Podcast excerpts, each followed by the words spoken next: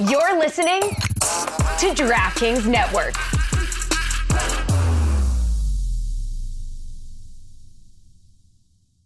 Another day is here, and you're ready for it. What to wear? Check. Breakfast, lunch, and dinner? Check. Planning for what's next and how to save for it? That's where Bank of America can help. For your financial to-dos, Bank of America has experts ready to help get you closer to your goals.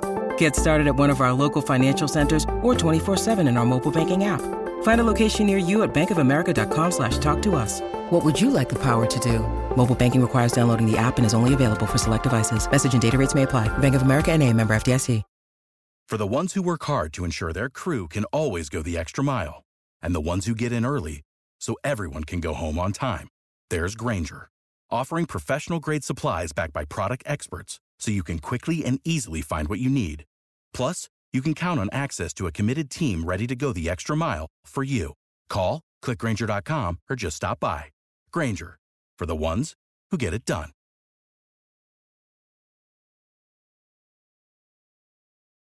It looks like in Monsters Inc. You know when Randall pops up and disappears. What is the- it with Randall? Like, why are you?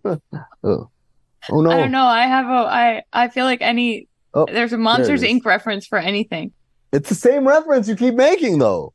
Yeah, it's well, not even a new reference. He's very versatile.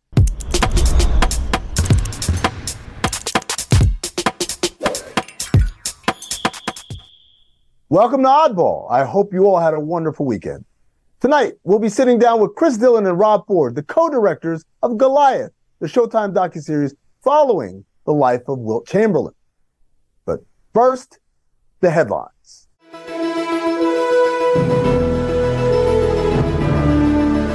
Thanks, Amin. Last Friday, the NBA sent a memo to all 30 teams regarding the rhetoric on the trade request made by Damian Lillard and his agent, Aaron Goodwin.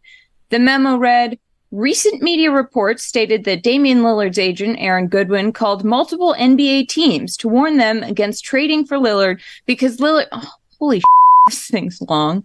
Do I have to? Do I have to read all of this? Like, do we even have time for this? Who? Jesus. According to Marc Stein, Team USA is continuing to pursue Joel Embiid for the 2024 Olympics. Just like Embiid's wedding, there was no invitation for James Harden. Did we ever get to the bottom of that? No, it- it- journalism takes a long time. You gotta be patient. It would also be the first time since 1884 that the French relinquished someone so tall to America. Thanasis Antetokounmpo agreed on a new deal to return to the Milwaukee Bucks. Agreed to a deal? what was that negotiation like?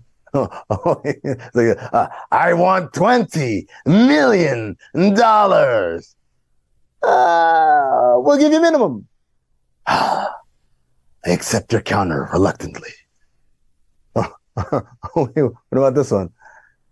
Guys, I'm ready for another trip around the sun. Let's do it, baby. Yeah, about that. oh, hey, happy to do it again, baby. Thanasis can't have enough of you around. Ah. the Los Angeles Lakers agreed to a two-year, two-way contract with someone named Fudge.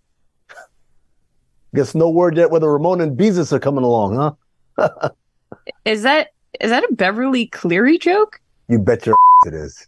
I underestimated you, Amin. Uh, are you sure they didn't fudge the numbers? You're better than that, Charlotte.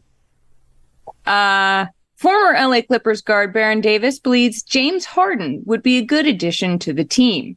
I think that would be dope, Davis said. The Clippers need another playmaker, somebody who can get fouled, slow the game down. Kawhi, playoff P, Russ, Harden. What could possibly go wrong? Oh, oh, sorry, sorry. I am being told everything could possibly go wrong.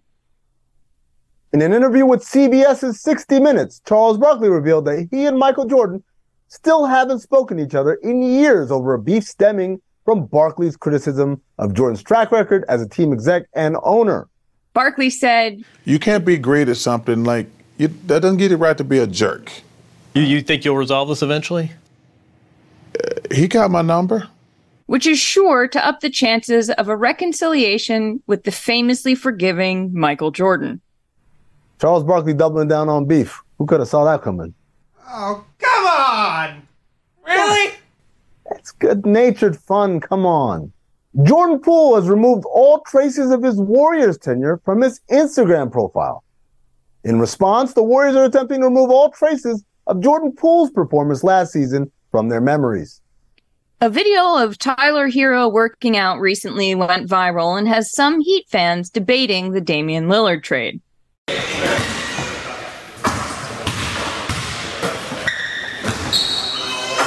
Look, if all it takes is a video of Tyler Herro shooting a bunch of threes to make Heat fans doubt Dame, then y'all are a bunch of dummies. uh, sorry, sorry. Please still let me into the Kaseya Center. Julius Erving released his all-time top 10 NBA players list. I always argue with my son where Tim Duncan belongs, Dr. J said, and he's like, he belongs ahead of Karl Malone for sure. I'm taking Karl Malone in that last position. I like Tiny Archibald. Ah, no respect to the doctor. Uh, this list is its own joke. I'm I'm not even going to try to make one. Dr. J went on to criticize today's NBA stars for demanding trades and forming super teams. It just where where a star player on a team is like, um, screw this city and all that support that they've given me, and I'm going I'm going south. I'm going to Florida, or I'm going to LA, or I'm going to Texas, or I'm going somewhere else. So, you know, these decisions and they're business decisions. Right. I understand. Right. Or whatever. But they have not helped the game. And they have not helped to keep the parity within the game. I know the internet is loud and angry at the Hall of Famer, but I, for one, stand in solidarity with the good doctor. This super team phenomenon is very, very bad and it does not help keep parity within the game. I can't stress how new this phenomenon is, a product of modern athlete avarice. I also can't think of anything worse than great Hall of Fame caliber players switching teams in the primes of their careers. And certainly nothing as bad as a reigning MVP getting signed and traded to a team that had been to the finals in two of the last three seasons. Abominable. They should put an asterisk next to that title team. Just ruin the game. NBA Reddit coming up next. But first, shout out to Drake, Aubrey Graham, fan of our show. I like it. Wait, what? Drake watches our show? Damn right. Look at this. He's wearing the San Diego Conquistadores Wilt Chamberlain jersey. Last week on this show, we talked about getting ABA merch made and sent, authentic ABA merch. Charlotte, we are changing hearts and minds. You really love to see it. I mean, also, whoever sent him this, can you please send him? Can you please send us merch? Yeah, Meadowlark Media. We're at the Elser Hotel, downtown Miami. That's all you got to do. Just put it in there. Care of Oddball. We'll we'll check the mail. We have our favorite segment for you guys right now. We still don't know what to call it. I mean, what are you calling it right now?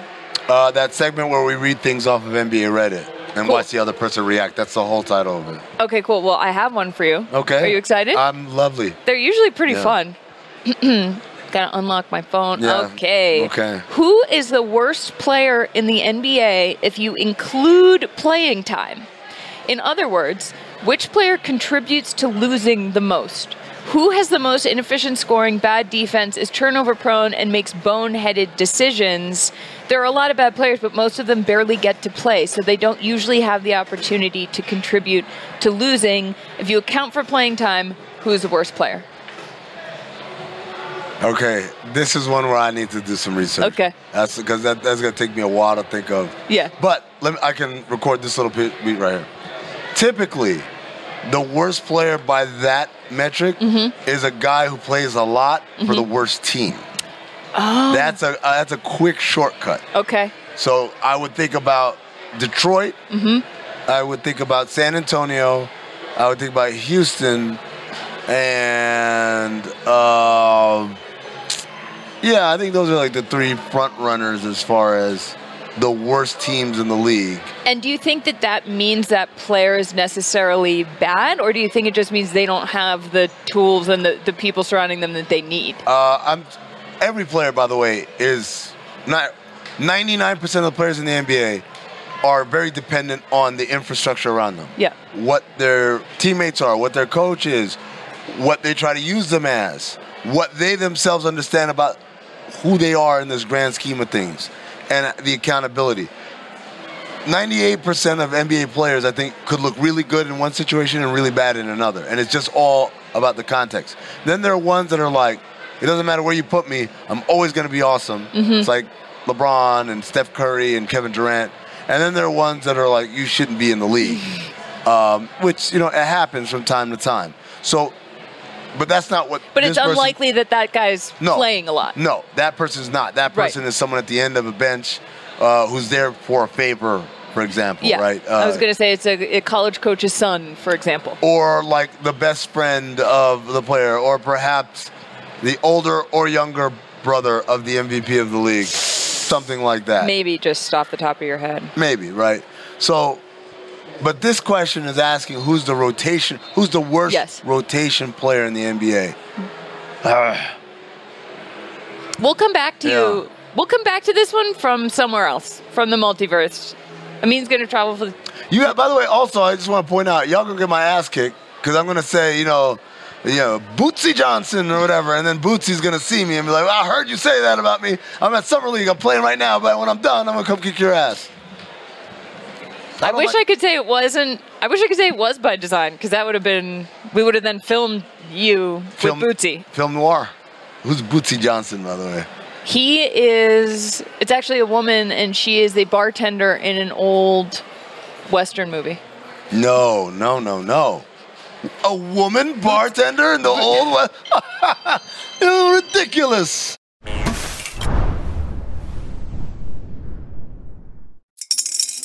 Spring is in the air at Littleton Coin Company, and we want to help you brighten your collection. Visit us at littletoncoin.com all month long to enjoy 15% off your purchase. With a wide selection of coins, paper money, supplies, and more, Littleton Coin Company has something for every collector's taste. Use promo code SPRING at littletoncoin.com for 15% off your purchase all month long. Restrictions apply. Littleton Coin Company. Serving collectors since 1945. On Showtime right now is an amazing documentary series about the life and times of Wilt Chamberlain. It's called Goliath, and we're really happy to have the co directors of the movie with us right here Rob Ford, Chris Dillon. Thanks a lot for joining us, guys. This is it's an incredible piece of work. I had the the honor of being able to be at the premiere with you guys in Vegas, where you guys showed part two. I got back to my hotel room and I binged all of it uh, right after that, and it, it is remarkable. I, I want to start with perhaps the most I don't want to call it controversial, but one of the big things about this documentary that people are talking about is the use of AI to synthesize Wilt's voice, saying Wilt's actual words. And uh, my question, I guess I throw to either one of you is, whose idea was this? How did you guys come about? You know what we should do? We should have Wilt do his own words. When Rob and I were given this task, we wanted to uh, help give Wilt that because Wilt died, you know, shortly thereafter, and it, it never happened. And as we were making this, obviously we can't talk to Wilt. You know, we can't interview him and ask him about the personal things that we wanted to talk about. Uh, it's not just a basketball documentary. It's it's about you know his entire life and especially about the ways that he felt about the things that were important to him. So we hit upon the idea with uh, our supervising story producer, Chloe Boxer, of instead of using a narrator, we would let Wilt speak for himself through his writings and through his quoted text. And so we started that process. We we um, tried text on screen. Then we decided to cast a voice actor uh, who we brought in, who has a voice similar to Wilt. You know, a very deep baritone. His name is Michael Kunda, and he performed Wilt's words for us. And that really could have been it. And then I brought up the possibility that because Wilt wanted to have a voice in this and because he was Wilt, um, w- the technology now exists to essentially morph Michael's voice and his performance into Wilt's voice. once you hear his voice, it just became really, really, really, really, really personal. And then, yeah, we shared initially just the concept of like, this is what we want to do with the family. And, uh, and of course, at the time, it's brand new. So folks are still kind of like, don't quite get it, but it sounds cool Mhm. and we're on board and it sounds like a fun idea. So let's try it out. And then they hear it, you know, and the, and the real thing. And to be honest, it was like uh, for a, a lot of them, it was difficult to determine the real thing, you know, from Wow. the the Respeecher voice, which was really trippy. Um, And, and, that's then a one, testament to Michael too. You know, like like Michael worked on a performance. Right. You know, of Wilt and Wilt's rhythms and Wilt's Wilt would emphasize certain words like me. You know, that he saw in the archival. Like like Rob Rob uh, worked with Michael a lot and and Michael, you know, is doing a performance. And you know, it is um and if the family didn't want to do it, that's just what we what we would have done. you know, it, it worked so well. I, I think I went in skeptical about the AI just because I think I'm skeptical of robots in general. Um, and I was so impressed with how it brought the story to life the way you said. Another thing that I thought really brought the story to life was the shadow puppets, um, those the cutouts, Mhm. which gave it such a distinct feel. I hadn't seen that anywhere and and it was so effective. I mean, I felt like I was in those scenes even though they were all silhouettes. How did you decide on that and and who's the artist who who made all of that? it was interesting how we got there because initially our hope, goal, and desire was for this entire film to be archive driven, where you just live and archive verite in the spirit of like Senna or Maradona Mhm. or like the Amy Winehouse documentary. Those were sort of our initial references. Um, and, and the hope was this footage and material would exist. And so when we started the process of, you know, excavation with respect to archive, um, unfortunately, it just didn't exist to the volume of being able to just live in that for the duration of the film. And then when we started interviewing people and we started doing research, the best stories that we were coming across literally had nothing visually to mm-hmm. support them, be it footage, be it photography and still photos. I mean, it's literally just like more mythical urban legend campfire type stuff. And it's like, but we have to be able to see and show something. And so we talked about several things, abstract, B B roll. We talked about hiring a seven foot person and putting the camera on their head so you can see the world through Wilt's point of Animation. Yeah. Yeah, animation. like standard animation. Um, and you know what what it all ultimately comes down to at the end of the day, and most things in life is time and money, right? And so, mm-hmm. what could we do with the budget we had and the time we had, schedule wise?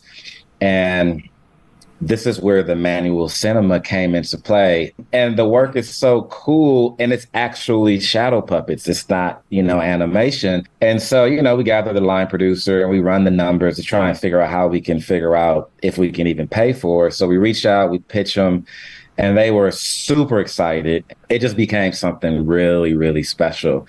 But everything in there is conscious the silhouettes, the string, you know, that we decided to keep attached relative to narratives and people's story being controlled, and even how Wilt was always.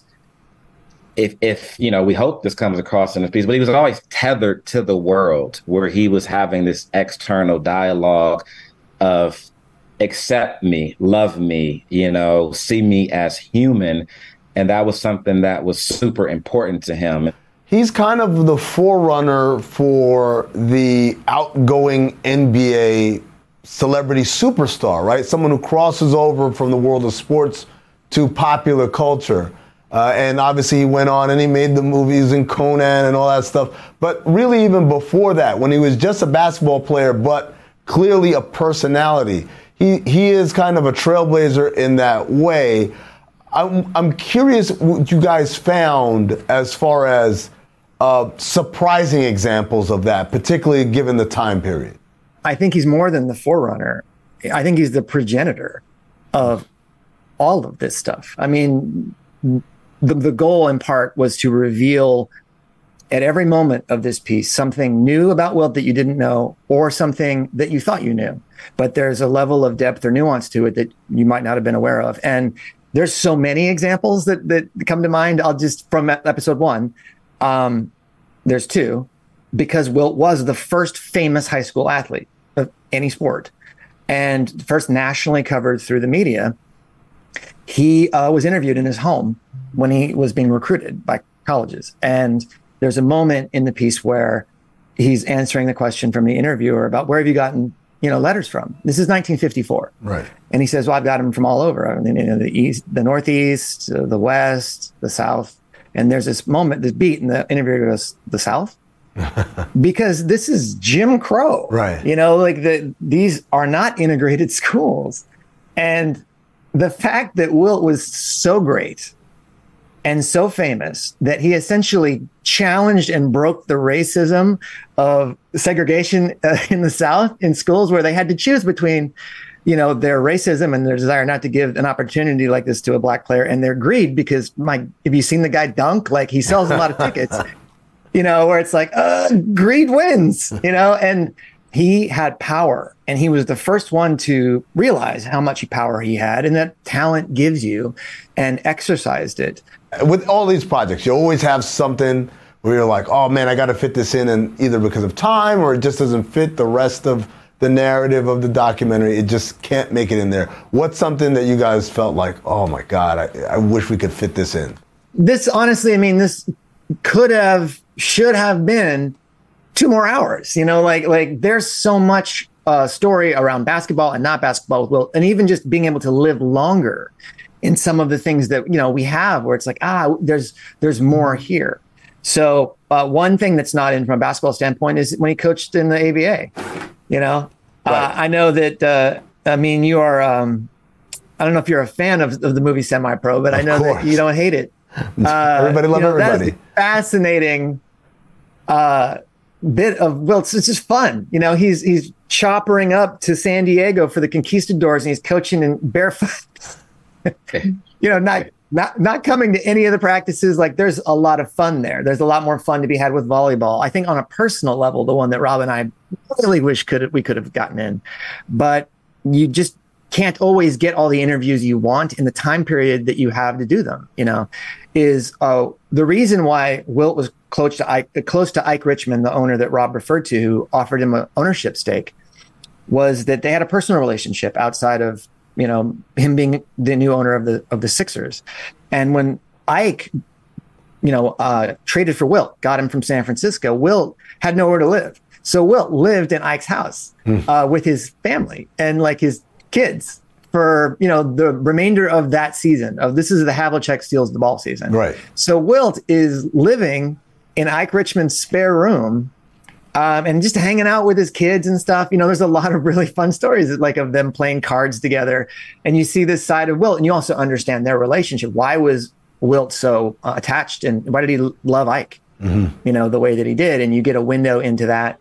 And, you know, from a, there's just so much basketball stuff. There, there's so many things to get into that we don't really get a chance to unpack to the depth that you would love to.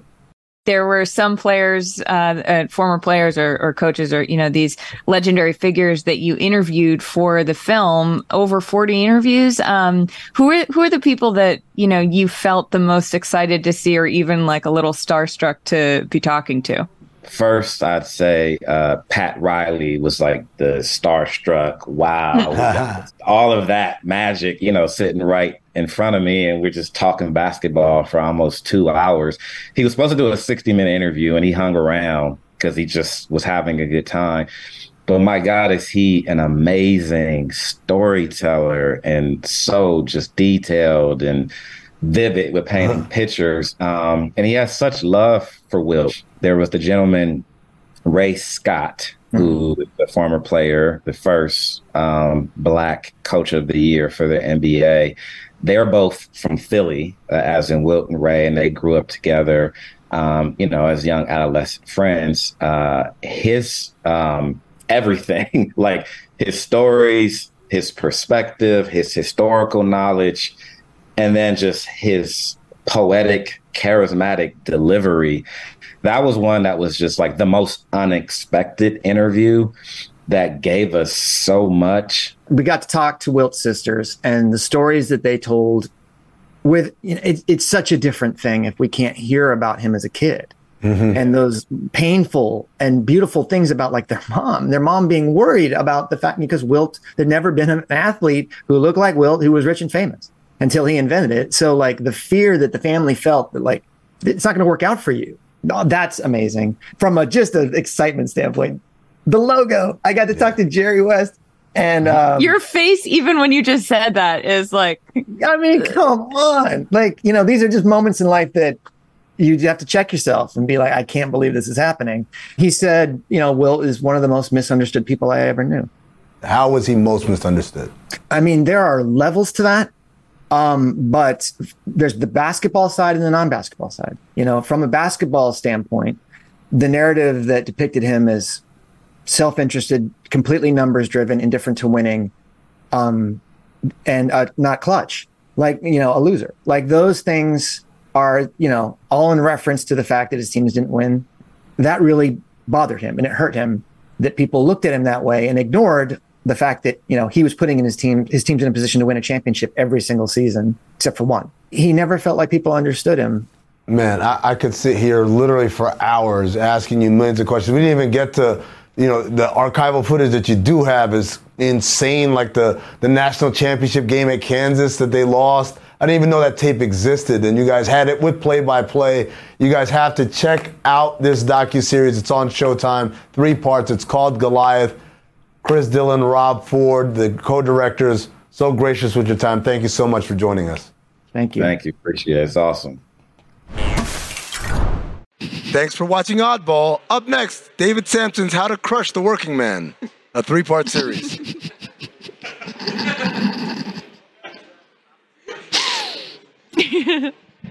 you broke me with that one.